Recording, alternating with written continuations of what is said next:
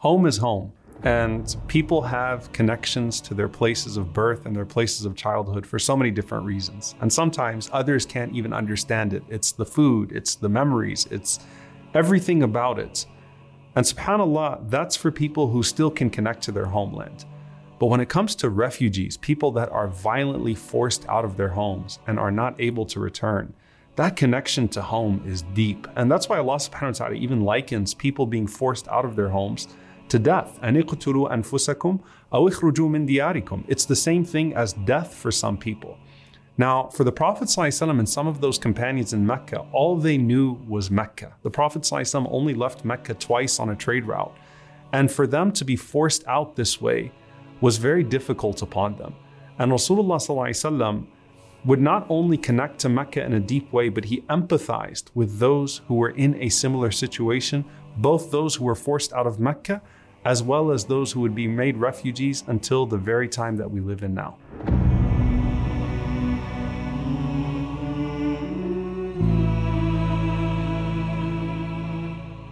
Mecca is not a place that has any particular beautiful beaches or oceans or any particular greenery. And most people who have seen Medina and Mecca, in terms of just the nature of it, would say Medina is far more beautiful than Mecca. But it was still home to the Prophet. ﷺ.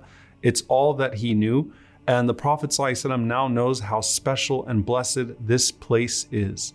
And so there's this heartbreaking moment where you see that the Prophet ﷺ literally rises from a cave as he is in the beginning of his hijrah. And he looks back at Mecca and he talks to it for the last time before being run out of it. And he says to Mecca these famous words, ما أطيبك من بلد وأحبك إلي. How beautiful, how pure and blessed of a place are you and beloved to me. And in one narration, the Prophet ﷺ says, beloved to Allah. وَلَوْلَا أَنَّ قَوْمِي أَخْرَجُونِي مِنْكِ مَا سَكَنْتُ غَيْرَكِ And had your people not run me out, I would have never lived in another place. And so the Prophet ﷺ is basically saying to Mecca, I would never leave you had your people not driven me out. And there was something about even the way the Quran was revealed to console the Prophet ﷺ and console the Muslims when they first migrated to Medina. The verses in Surah Al-Baqarah, إذ يرفع إبراهيم القواعد من البيت وإسماعيل when Ibrahim السلام, and Ismail السلام, are raising their hands after the construction of the Kaaba. And they're asking Allah for acceptance. And they're asking Allah that Allah honor the house with the believers who come from all over the world. So you have all of these verses about Ibrahim alayhi salam making dua in Mecca that were revealed to the Muslims when they first migrated to Medina as a form of comfort to them and also letting them know that one day the promise of the father Ibrahim alayhi salam will indeed come true. Then there's this narration from Aisha radiallahu anha where it's like you have to balance the love that the Sahaba had for Mecca and then obviously what would come of Medina later on and realize we're experiencing Medina in a very specific way these days. This is a narration from Aisha radiallahu anha. She says that I went to visit my father Abu Bakr radiallahu ta'ala anhu and Bilal radiallahu ta'ala anhu after the migration to Medina. Why? Because they had fallen extremely ill. And Aisha radiallahu anha says that Medina was known as a place where people get sick. It was something in the water, whatever it was, when people would get to Medina, they would always get sick. And so the Sahaba almost all got sick, and her father Abu Bakr radiallahu anhu was sick, and Bilal radiallahu ta'ala was sick. And she describes the scene that they're both laid out, stretched on their backs, and they're sweating from the fevers that they have. So she says, I spoke to my father and I said, Ya abati kayfa tajiduk, O my father, how are you? Wa ya Bilal kayfa tajiduk, and O Bilal, how are you? So as for Abu Bakr radiallahu ta'ala anhu, he responded in the following way. He said, كل امرئ مصبح في أهله والموت أدنى من شراك نعله. He said, a man wakes up every morning amongst his family and death is closer to him than his shoelaces. Basically to say, what's after Medina except for death? After this hijrah, after this migration, I doubt we're even going to make it in this place. So surely we're going to die because of this illness. As for Bilal radiallahu ta'ala his poem is a lot more complicated and complex. and he reminisces even though he was a slave in Mecca for so long and you know did not enjoy Mecca the way that others would enjoy Mecca still a deep attachment to Mecca as for Bilal he gets up and Aisha radiallahu anha said he would rise to his uh, to his elbows so imagine him stretched out on his back and he comes to his elbows he can't even sit upright all the way and he said ألا ليت شعري هل أبيتن ليلة بواد وحولي إذخر وجليل وهل أريدن يوما مياه مجنة وهل يبدون لي شامة وطفيل It's a beautiful poem. And if you don't know Mecca, and surely we don't know Mecca the way that he's speaking about it, then it doesn't make much sense until you start to break it down.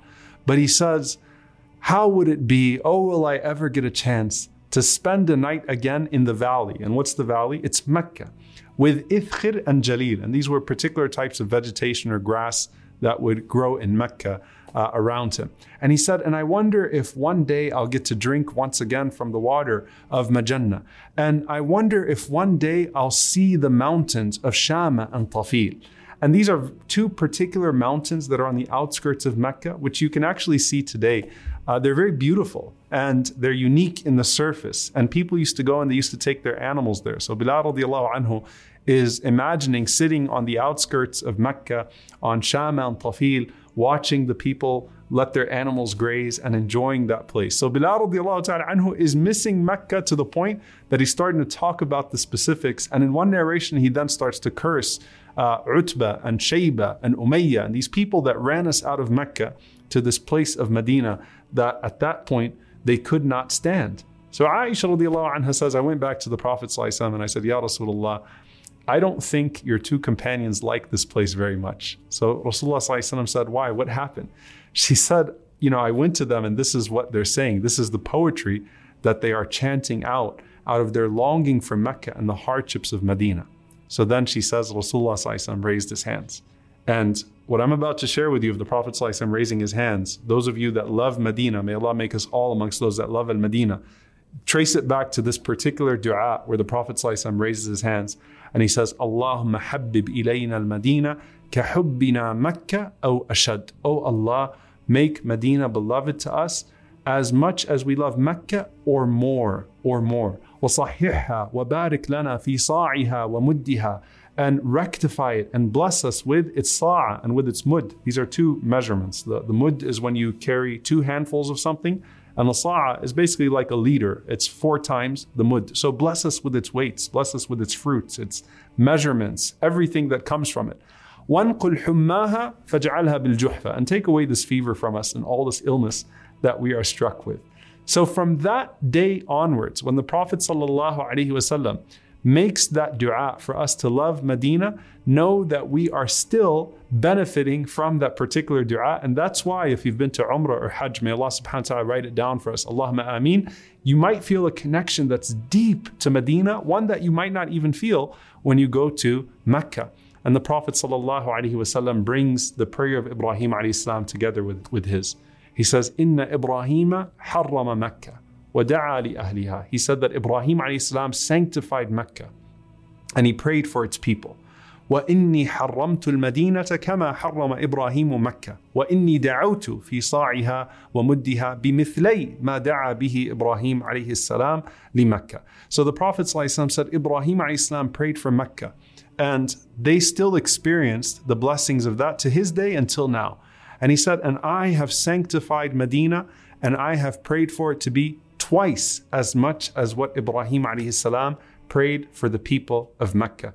In another narration from Anas radiallahu ta'ala anhu, the Prophet sallallahu alaihi wasallam said, "Allahumma ja'al bil madinati ضعفي ma ja'alta bi Makkah min al baraka." Oh Allah, place in Medina twice as much of the barakah of the blessings that you have placed in Mecca.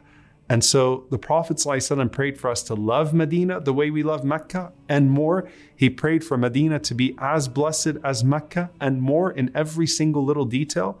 And so what that meant was, of course, just like Dajjal can't enter Mecca, for example, he cannot enter into Medina and it becomes a haram, it becomes a sanctified place.